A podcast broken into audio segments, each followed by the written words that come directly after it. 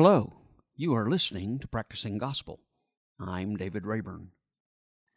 Because I love biblical storytelling and want you, my listeners, to be more aware of it, as long as the storytellers are willing to be my guest, you will get a regular offering of this art form. Biblical storytelling combines two ancient practices. The first and more ancient is storytelling. Storytelling is one of humanity's earliest art forms, and it served the purposes of the cultures who developed the stories they told. Storytelling has always had an entertainment dimension, but in addition, people have told stories to teach and guide, to shape character, to explain the world and how it works, to give people their identity, and to remember, to motivate, and to celebrate. Since the 1970s, there's been an emphasis on storytelling, not just as a cultural practice, but as an art form, with storytelling festivals arising all over the country. The second experience in the Jewish and Christian heritages is the public reading of Scripture and worship. Torah reading has, has occurred from the time of Moses and it especially became central in the development of the synagogues during and after the exile. Rabbis have always combined study of Scripture with rabbinical storytelling as a means of instruction in Torah. The practice of reading Scripture publicly carried over into Christian worship and eventually developed into lectionary readings. Story forms the basis of both Jewish and Christian scripture because in these two traditions, story comes into the service of God. Within the Christian tradition, there is an interplay between two dimensions of biblical story the prophetic dimension and the gospel dimension. The prophetic dimension, in the light of God's holiness and justice, calls us all, individually and as groups, into question and into accountability for the brokenness, sinfulness, and evil that we choose to create. And make no mistake, we do choose it.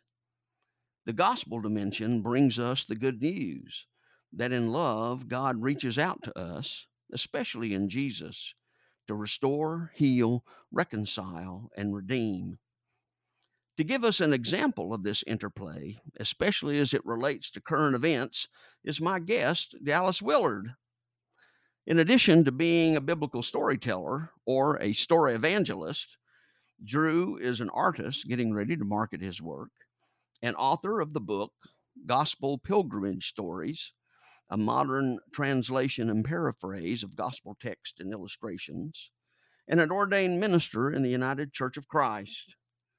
He was the artist in resident at the Grunewald Guild in Washington State the fringe teller of the Florida Storytelling Association annual festival in Mount Dora, Florida. And saying Mount in Florida is always a strange thing. and a co creator of the Wild Goose Festival in Hot Springs, North Carolina. So, welcome, Drew. Thank you for being with me today. Hi, David. Thank you. Thank you for inviting me. Well, before you tell us biblical stories, let's begin by letting you tell your own story your spiritual journey, about how you ended up becoming a pastor and also a biblical storyteller. Well, I uh, grew up in in uh, New Jersey, uh, and uh, in high school, uh, the late 1960s, I was very fortunate to have a youth minister who combined art with faith, and uh, I attended the the Bethany Beach Folk Arts Festival in Delaware where she was one of the counselors.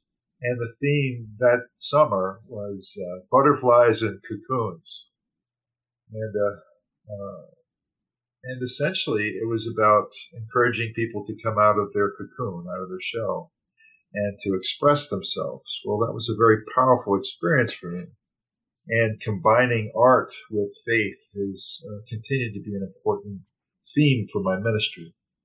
Uh, I would say that that's uh, that's been my uh, kind of that prophetic dimension to uh, to how I understand myself as a ordained minister of the United Church of Christ, and uh, and I found ways uh, how art can be uh, important not only in presenting the gospel, but also to present the gospel in the context of interfaith uh, discussions and experiences. Uh, worship experiences have been very active in, in recent years with outreach to Jewish and Muslim, uh, but also Baha'i and Unitarian uh, faith uh, people co- cooperating with other people of, of like mind and spirit. And uh, so it's it's a way of of uh, presenting the gospel in a way that's not threatening. People can hear a story. They can't break it down because it's your family story, your uh, your tradition, and uh, and then we get past doctrine, we get past uh, the more doctrinal uh, or legalistic ways of thinking about religion and get down to origins. And I think what we find is that there is a common spirit that arises, and especially when, when stories are told uh, told together. And, uh, so that's that's that's part of why this storytelling is important to me, biblical storytelling in particular. Okay. Well, uh, you are here to tell us stories. And unfortunately, my audience, uh, one of the disadvantages of an audio podcast is that you miss out on the physical and facial uh, expressions of storytelling, which enrich uh, the experience. And uh, on my blog spot, uh, there will be some links to uh, some videos of Drew that you'll be able to get to see him visually to get to have that enhanced experience. But if the um, if the uh, popularity of audio books is any indication, then uh, uh, even without the visual, uh, it'll still be a wonderful experience. Now, and also uh, in in one of your visual things, you talked about. Um, uh, creating a sacred space and also the lighting of fire. how are we going to do that on, on, this part? Well, in the in the summer camp of our minds, the theater of our minds, we'll just have to imagine sitting around a fire and uh, everybody's got their cup of cocoa or whatever. Uh, in the morning here, it's uh, maybe a cup of coffee, but uh, uh, uh, and the storyteller said that when you tell a story, you should make a sacred space because when someone has taken the time to learn a story, it comes from a sacred space inside of them and should be received in the same way. And the storyteller said that when you tell a story, you should light a fire in the hope that the meaning of your story will burn itself into the hearts of your listeners. So, what story are you going to tell us today? I'm going to tell the story of uh, the stilling of the storms. That's plural from Mark 4, verse 35 to 520. It goes like this. And Jesus said to his disciples, Lord is late, let us cross over to the other side of the sea. So they took him aboard their boat, just as he was, and other boats went with him. Then a tempest was formed by strong winds, sending waves rolling over into the boat so that it was already filling but Jesus was in the stern on a cushion, exhausted. The disciples roused him, saying, Rabbi, teacher, don't you care that we are sinking? Getting up, Jesus scolded the wind and said to the sea, Silence, I say, be silent. Wind died down, and the sea became calm again. Jesus said, Why are you so nervous? Don't you have any faith yet? But they were terrified with great fear and said to one another, So who is this really that even the wind and the sea listen up to him? And they came to the other side of the sea, to the land of the Gerasenes, the land of the prize. And as Jesus was getting out of the boat, out from a graveyard nearby came a man with an evil spirit, running up to confront him. This was someone who lived in the graveyard Chains couldn't hold him back anymore, nor was there anyone who could. Despite being frequently shackled, he wrenched them apart from his ankles. No one strong enough to subdue him. Night and day, from the tombs and the hills, he would howl, hurt himself with rocks. Then he saw Jesus from a distance and charged towards him. Jesus said, You evil spirit, come out of the man. And he collapsed at Jesus' feet, groveling. Jesus, son of the highest God, I beg you do not torture me. Jesus questioned him, What is your name? He said, Division, Legion, for we are an army. He urgently begged Jesus, Don't send us out of this region. Now there was a huge herd of pigs rooting about nearby. He said to Jesus, Send us to the pigs so that we can enter them. But Jesus told them to go. Well, they came out to go into the pigs. This huge herd of pigs rushed headlong down the steep cliff into the sea. About two thousand of them drowned in the waters. When the swineherd saw this, they fled. They told everyone in the town, the countryside. So all the people came out to look at what had happened. And as they approached Jesus, they saw the man who had been possessed with demons sitting clothed and coherent. The division was gone. The legion was gone. But uh, they became uh, suspicious. And then the swineherds told about what they'd seen happen with the man who was possessed with demons and the pigs. So the people asked Jesus to leave their land. This is a mystery. But why was such a huge herd of pigs being raised for whom? In a land where neither Jewish nor Arabic peoples, then or now, eat pork. As Jesus was climbing back into the boat, the man who had been possessed came up to him and said, Let me just be with you. Jesus said to him, Go home to your loved ones and tell them how much the one who is God has helped you, how God has had mercy upon you. So he went home. In time he went forth and proclaimed throughout the ten cities of the Gentiles of that region how much Jesus had done for him. Everyone everywhere was amazed and surprised with joy. Amen. Amen. So when you tell stories, um, how do you how do you approach it? Uh, when I was talking, you know, my this is the second episode that I'm doing on biblical storytelling. The first one was with uh, Donna Marie Todd, Ah, yes. and, and uh, you know, Donna Marie uh, talked about that for her, she tends to uh, try to mix about 70 30 uh, 70% actual quoting of the passage and then 30% uh, creative addition uh, how oh, about you how, how, how do you approach well, initially, uh, I learned how to do biblical storytelling with the Network of Biblical Storytellers International. I attended a festival gathering back in 1987, and I learned the process of telling a story. And at the time, it was using the, a, uh, the Revised Standard Version of the Bible. And we learned uh, the story from Mark chapter 2 about uh, the healing of the paralyzed person.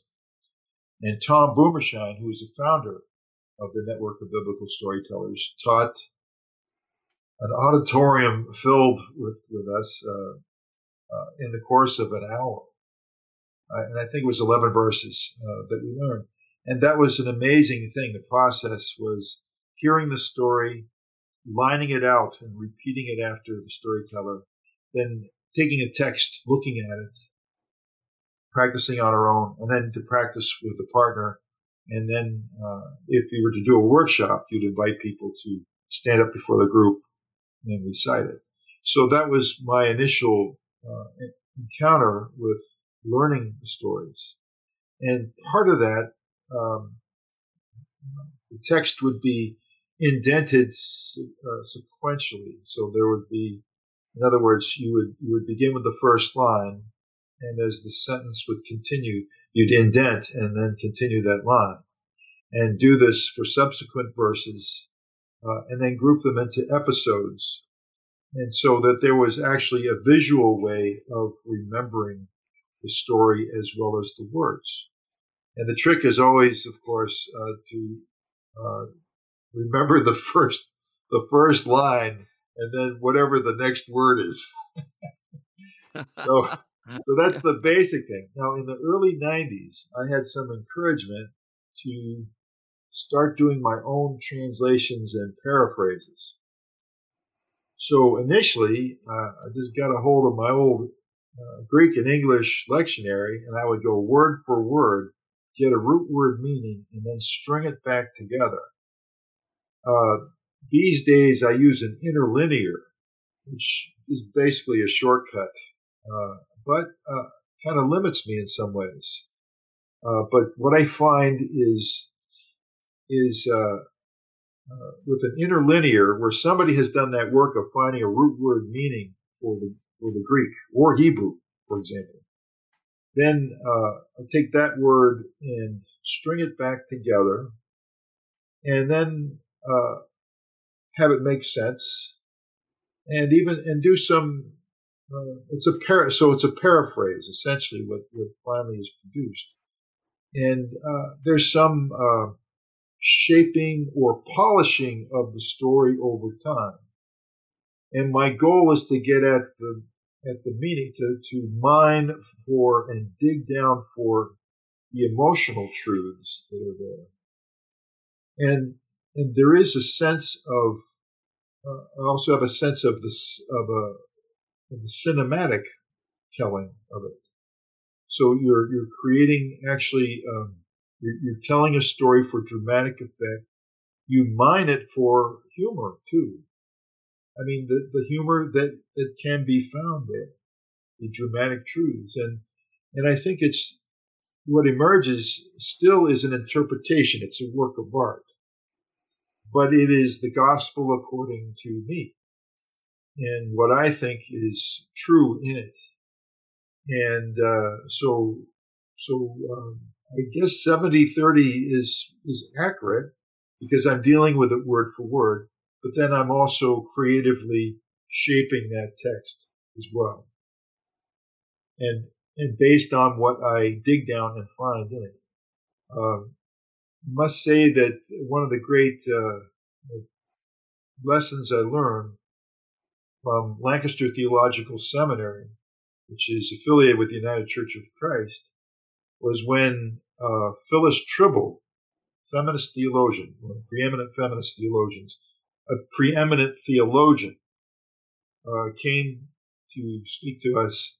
And I learned that uh, inclusive language was not simply uh, gender issues, but a challenge for us to uh, to be more eloquent in how we talk about the things of God, but also with recognizing how that there is a story between the lines, uh, and she helped me see that. So, uh, with the, certainly with the feminist themes, but uh, particularly we could say with especially for marginalized communities, how their story is, is written in uh, between the lines.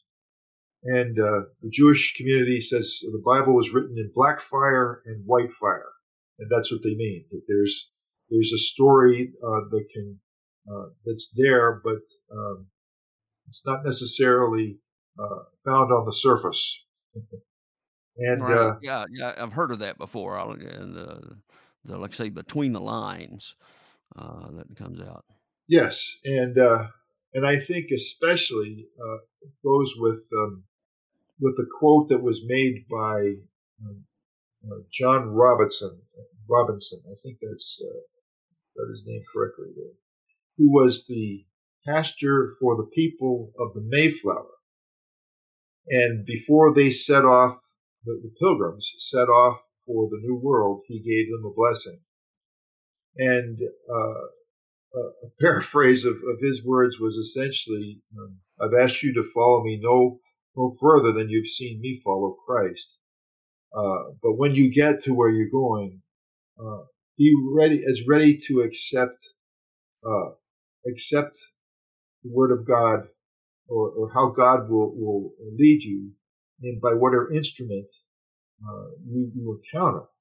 Uh, because I believe that there is more light to break forth from God's holy word. I believe that's a, that's the direct quote. And, and, uh, when they got over to the new world, they encountered, uh, they encountered a Native American who, uh, Samoset, who said, uh, uh, greetings Englishmen and spoke in English and uh, eventually uh, uh, led them to, to others who could help them survive after that first uh, three months through a terrible winter and uh, was able to help that community survive. I'm very proud of that story because it speaks to to how we can be open to the truth in other other people of other faiths, of other traditions at that level. And uh, that's certainly part of the, uh, the spiritual heritage of the United Church of Christ, but I would also say of the United States of America. That is part of part of what makes us uh, who we are. So, well, one of my uh, close friends is uh, Michael Moses. He was the last one I interviewed, and uh, Michael's heritage is Jewish. Uh. Uh, but he talks about because he explores his spirituality through uh, sound and rhythm, and um, and he talks about that in um, instrumental music. Um, you get to bring your own spirituality to that, since there are no words. you get to bring your own spirituality to that, and although storytelling is words, uh, nonetheless, it, it gets seems to me that it gets to do the same kind of thing. That when a story is told, uh, regardless of who's telling it, I get to bring my own faith perspective and my own spirituality to the story, uh, which seems to open up the opportunity for dialogue. I think we're the envelope. We can be the envelope uh, or the uh, the material by which that the message is presented, and uh, and I think it brings out something in us that's, uh, uh, in a way, it's a way of using our individuality uh, for that common, that common uh, purpose. In other words, like like the the individual voices uh, in a chorus singing. So we, we bring our we bring our our particular um, character um, into that story. Well, now you said that you wanted to um, tell this story, uh, particularly because of its connection with current events. Uh, so, kind of talk us a little more about about that. And uh, yes, uh, well, the story of Jesus exorcising a legion of demons from a man I think it speaks to the situation unfolding at Portland uh, and elsewhere throughout our, our country uh, with militarized uh, Department of Homeland Security forces deployed against Black Lives Matter protesters uh, occupying a neighborhood of that city. And, and part of this, I think, is is uh, the demonization of of a a particular uh, group, uh, the Antifa or the Black Rioter, uh, serving as scapegoats. Uh, but that is as a distraction from systemic racism, uh, of really facing that that fuels militant law enforcement, uh, economic oppression, and general ignorance about the neglect of minorities, especially regarding especially uh, in the context of pandemic. Uh, so I think it does speak to that. Uh, there was a, we, we see with this story that it is in the context of a Jewish community, but also the Arabic communities uh, that were under oppression. So these were the local peoples under Roman oppression. And, and that was not simply uh, military, military, but also economic. A great source of uh, of this uh, of studying the era uh, is uh, the works of Dominic Crossan, and uh, I think there's some really important lessons to be learned about the dynamics and the mechanisms at work in that time. Now, I think uh, these these two stories. Uh, initially, I when I was at Lancaster Theological Seminary, I uh, came across an excellent resource called the Synoptic Gospels, in which all four Gospels were placed in columns side by side so you could see how they related to each other in terms of uh, phrases, uh, where Mark is associated with Matthew and Luke. John seems to have had an, an independent source, uh, but nevertheless still touches on uh, similar uh, events and themes. And and then that book also shows links, and they can be different from gospel to gospel. But it does show you what stories of precede or follow. Uh, Sunday to Sunday in, in worship, you'd hear a, a, story and it would be without a context. But with the synoptic gospel, I was able to see connections. And so uh, this was one of those first uh, sets of stories that I saw as being connected. And, and, uh, so together they are the stilling of the storms and they demonstrate the power of, of God. Uh, the first story in Stilling a Storm of, of uh, power over the natural world. The second story, uh, power over the uh, world of human nature the uh, interior world of our consciousness. But I've since added a third uh, dimension. Because uh, you're a preacher, and we always have three points. the, the, third point is uh, the, the world of commerce, which is a polite way of talking about politics.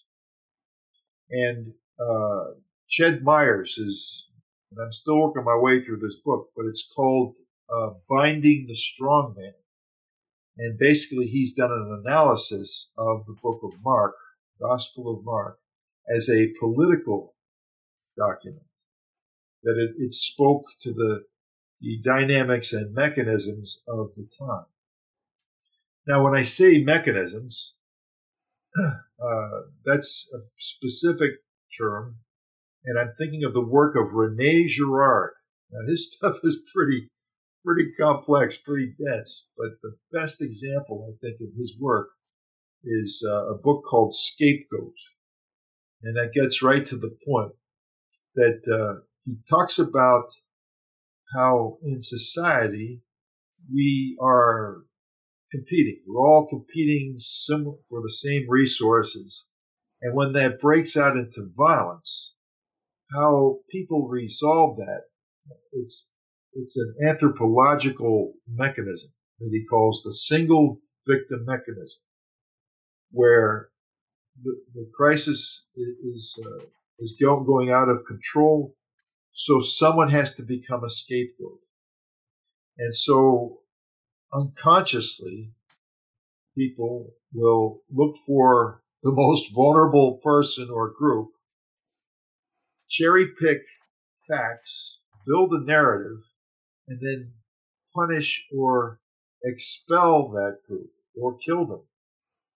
And he he used the example of uh, of an of uh, a of an essay or report of a medieval um, person in authority uh, at the time who described the response to a uh, to a plague where it was blamed on the Jewish community, and they were they were attacked because of it. They, they were it was believed that they uh, because there were people familiar with herbs and, and this kind of thing, healing medicines, that they had put something in the water and people were poisoned, and so based on that that narrative, that they were punished and expelled.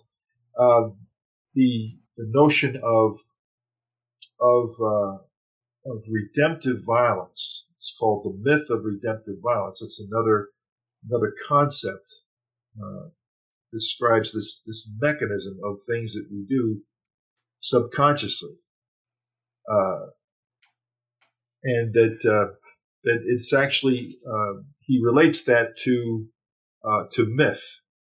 He says that the civilizations, uh, this is uh, Rene Girard, civilizations are built on this particular myth, and sadly, it conforms to Joseph Campbell's myth of the hero's journey. And uh, Walter Wink picks it up by saying that uh, the hero's journey uh, that corresponds to uh, to what, what is called the myth of redemptive violence, and in essence, it's it's uh, the stories we grew up with, from Popeye cartoons to westerns and Star Wars, and just the summary goes like this: uh, Bluto comes to town, terrorizes everybody, runs off with, uh, captures Olive Oyl, and Popeye, the stand-up guy, tries to rescue her. Boom, he gets clobbered by Bluto. And, uh, and then the spinach miraculously shows up. Da da da da da da. He gets his uh, his strength. He clobbers Bluto, rescues Olive Oyl, and they all live happily ever after till next week's episode.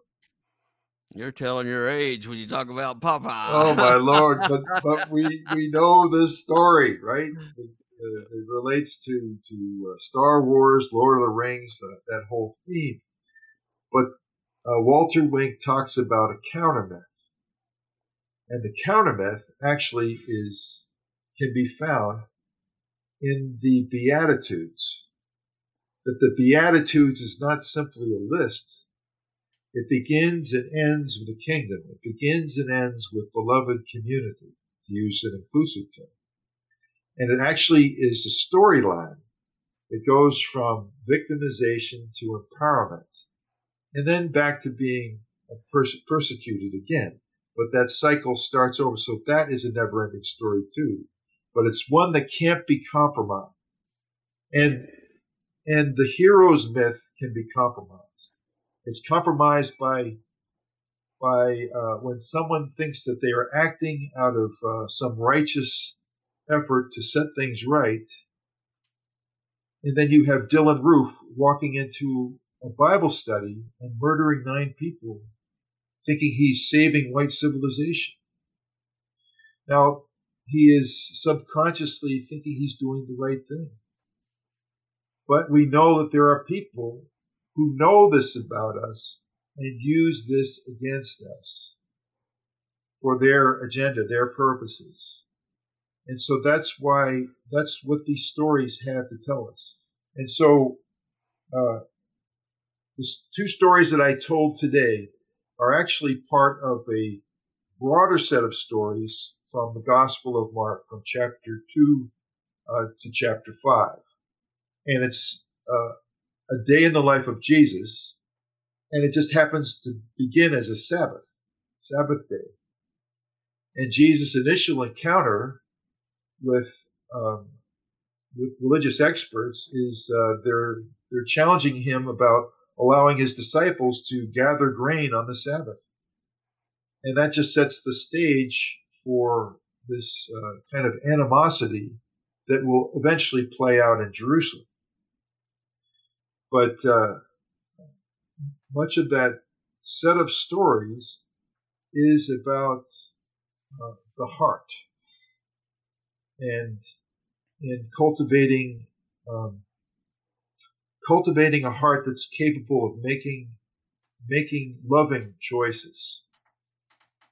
Uh, to to touch on the uh, again the relevance of this set of stories and and uh, contemporary issues. There's a book uh, by Howard Thurman who uh, wrote uh, Jesus and the Disinherited. This book called Jesus and the Disinherited. And that was a book that Martin Luther King carried around with him. And there are three sections to that, to that book. The first is he deals with how Jesus was a peasant living in an oppressed society. That uh, uh, he was in contrast with Paul, who was a citizen of Rome and used that. That allowed him to venture into throughout the Roman Empire. But uh, but Jesus was was an oppressed peasant of that of that time. The second part of that book talks about how uh, what what Thurman calls the three hounds of hell, which is fear, deception, and hatred, and that fear, deception, and hatred works on both oppressor and oppressed, and and so we see uh, the the oppressed community, uh, those those individuals that act out in criminality and violence. That's the scary mask for that for that uh, community. But then they're met with with the police who act as an interface for the wider society. But then there's criminality that they exercise under the under the protection of the law. And so you see this this clash and that is certainly what's happening in Portland. Now, what uh, what the third part of Thurman's book speaks about is is the role of love as a political strategy. He doesn't use the term beloved community, but that comes from the civil rights movement. Martin Luther King spoke about this. And to me, it models uh, a social reality that is possible and essentially is a literal realization of the prayer that we pray that God's will be done uh, on earth as it is in heaven. And so as a, an achievable social reality. So that is the goal. And so then we hear of things like uh, a wall of moms that steps in between the armed protester, the, the armed, I should say, the armed uh, police, uh, the militarized police, and the outraged protesters. So that's a pretty remarkable thing. And now I guess we got dads with lawn lawn blower uh, leaf blowers. Uh, yeah, stepping yeah. up too. Yeah. But you know, that just might be what it takes to save us. Is that there's something about uh, the um, the power of a person's spirit, what Gandhi talked about, uh, truth force. So, uh, at what point do we go to the streets to to make changes, to make voices, to hear the voices that need to be heard? Uh, particularly in this uh, in this uh, climate. Uh, by the way, just another another uh, uh, story, set of stories. what happens after this event? is later on Jesus will he will get the news that John the Baptist has been killed. And so that's the turning point of the Gospel of Mark. And so at this point, he begins to think about it's like Martin Luther King, he learned of John Kennedy's uh, uh, assassination, he said, uh, They're going to do that to me. So I, I'm thinking that was happening for Jesus. And so he's preparing his disciples for uh, what he knows will come. And at one point, he's in uh, the northern regions, of, of Israel, and uh, a woman comes to him asking for help for her daughter who has an evil spirit uh, that's plaguing her. And she's a Syrophoenician, a Greek of Syrophoenician ancestry.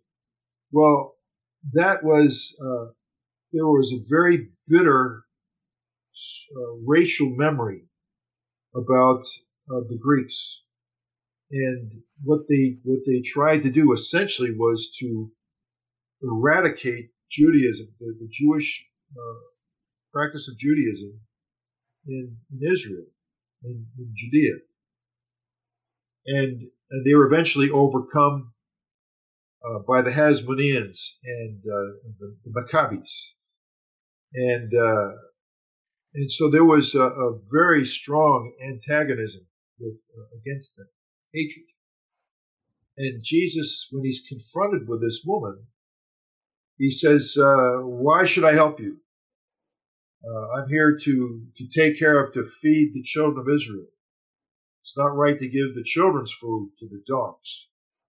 Mean, that's essentially what he says.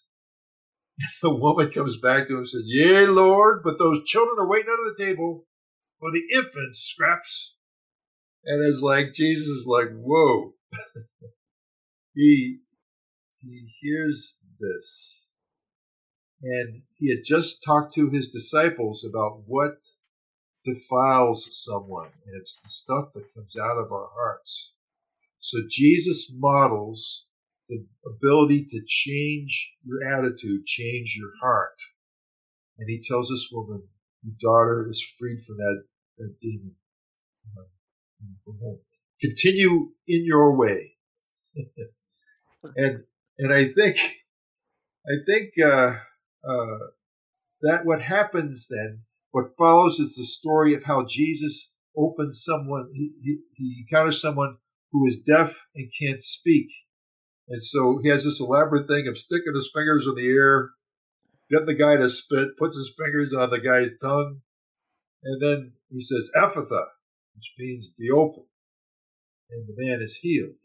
And so it also symbolizes an openness that Jesus begins to demonstrate. And and at one point he is still in uh, Gentile territory and that's people who are not Jewish. That means Greco-Roman people. So not the Arabic people, but, but Greco-Roman people. And that's where he encounters this huge crowd of people who seek him out in the region now called the Ten Cities, or that was called the Decapolis. And that was the man who had been healed from the legion of demons had been speaking in that region.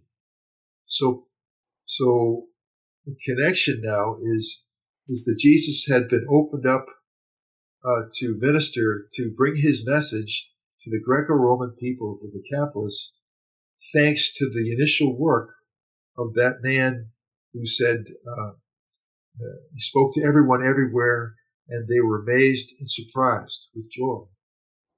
Uh, so there's some marvelous things that we can see, unexpected these connections. And uh, when the people asked Jesus to leave their land, after this man had been healed, Jesus had taken away their scapegoat. He had taken away the person that they could uh, point to as a problem. When the people of that community were in collusion with the Roman authorities, that herd of pigs was not for the local people, it was to support the occupying the occupying armies of Rome. And we can look at that, uh, that context and say uh, that this implied that secular Gentile society's complicity with corporate swineherder greed. And how is that how is that mechanism playing out? So so we're talking about what's happening on the streets of Portland and soon in Chicago and elsewhere, but it's it's still taking our our eyes off of what Wall Street is doing, of what the, the corporate giants are doing. And people are beginning not just to look at things, but to see them, to see these things. And and uh, I think what's refreshing, it's like Phyllis Trible uh, showed me, is that there, and what John Robinson spoke about, is that there is more light to break forth from these stories. And and David, it's like like you said at the outset that, that the use of story tells us where we came from. It tells us who we are, but also guides us for where we go from here. And and uh, and what I think the younger people can find is that as they are going through these challenges, and I think the, this next generation is really doing some amazing things. Uh, we've got some amazing leaders that are, are stepping up, and that that there's this there's the individual story of our lives, but we're not alone. We can look at these mega stories for for guidance, and not to fit our reality into that box, but rather to say that there are lessons to be learned, there are truths to be told, that we don't worry about uh, uh, how Jesus walked on the water, but we ask ourselves, why is that story in there? That he fed the 5,000. Well, what does that signify? Later on, he would feed 4,000. And, uh, and what did that signify? Uh, so so there are ways that uh, there, there are many levels in which we can understand these stories. They've got a number of things they can teach us. Uh, we don't have to fit, you know, we don't have to say, uh, well, uh, you know, uh, we're, we're in the end times and uh, expect certain things to happen in a certain way, but rather to say we're always in the end times. We're always being challenged by anti-Christian forces or whatever that may mean for people in other other communities throughout the world. And what is how do we respond to it? And one of my favorite stories is is the uh, Jesus apocalypse. It's a mini a mini revelation that he tells, and essentially the message is this: regardless of what the kings and the and the captains do, that what's up to us is to maintain a heart that's open. Uh, one whose love endures to the end will be saved. And that that is the good news. It must be proclaimed everywhere in the inhabited world as a witness against extremisms. And then the end will truly be the beginning. Well, Drew, thank you uh, for being with me today. Uh, thank you for sharing your stories. oh, thank uh, you, David you are available uh, for storytelling. Uh, do you want to tell us a little bit about that? And I'll, of course, I'll have the the links that you've given me on my blog spot. But uh, kind of tell us a little bit about how to get in touch with you and what you can do.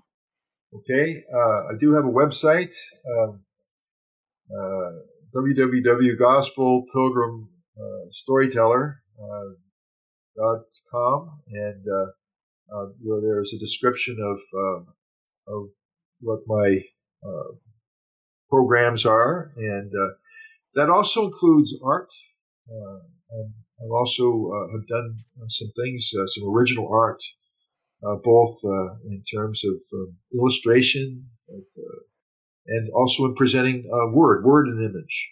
So I'm available to for special projects or or, uh, or uh, the project I've already done with the uh, with the pandemic uh, makes it uh, actually can reach more people uh, by zooming or uh, squadcast or is that what this is? Uh, yeah, squadcast. This is yeah. squadcast.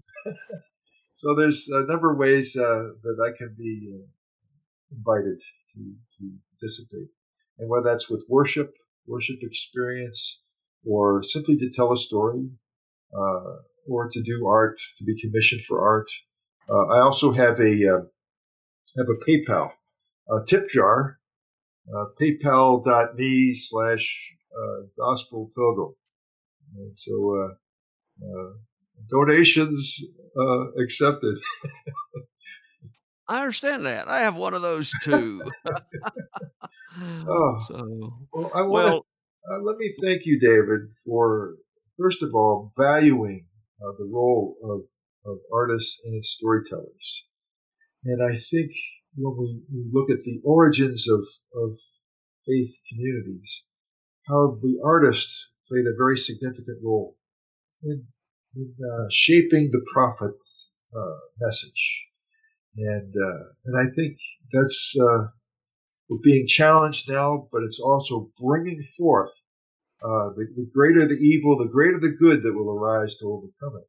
I, I think that's we're seeing it, and uh, I just hope that people see that and continue to, that they take hope uh, with what what can yet be. Well, thank you. Thank you so much. Well, blessings on what you do. Thank you. Uh, and and like I say, I hope uh, we'll have you on again sometime to tell some more stories. Oh, I'd love that. Thank you. All right. Well, you are listening to Practicing Gospel. I'm David Rayburn. The music for this episode comes from a clip of a song called Father Let Your Kingdom Come that is on the Porter's Gate Worship Project Work Songs album and used by permission by the Porter's Gate Work Project. You can purchase the album and learn more about the worship project by going to the website theportersgate.com. This show has as its purpose enabling you to hear the voices of the Christian left and about the issues and concerns that are of interest to the Christian left. Practicing Gospel Inc. is a nonprofit organization. If you like what you've heard, go to my website at practicing-gospel.blubrry.net to subscribe and hopefully to donate. Your participation will help me continue this effort. Thank you for listening and for your support. Blessings.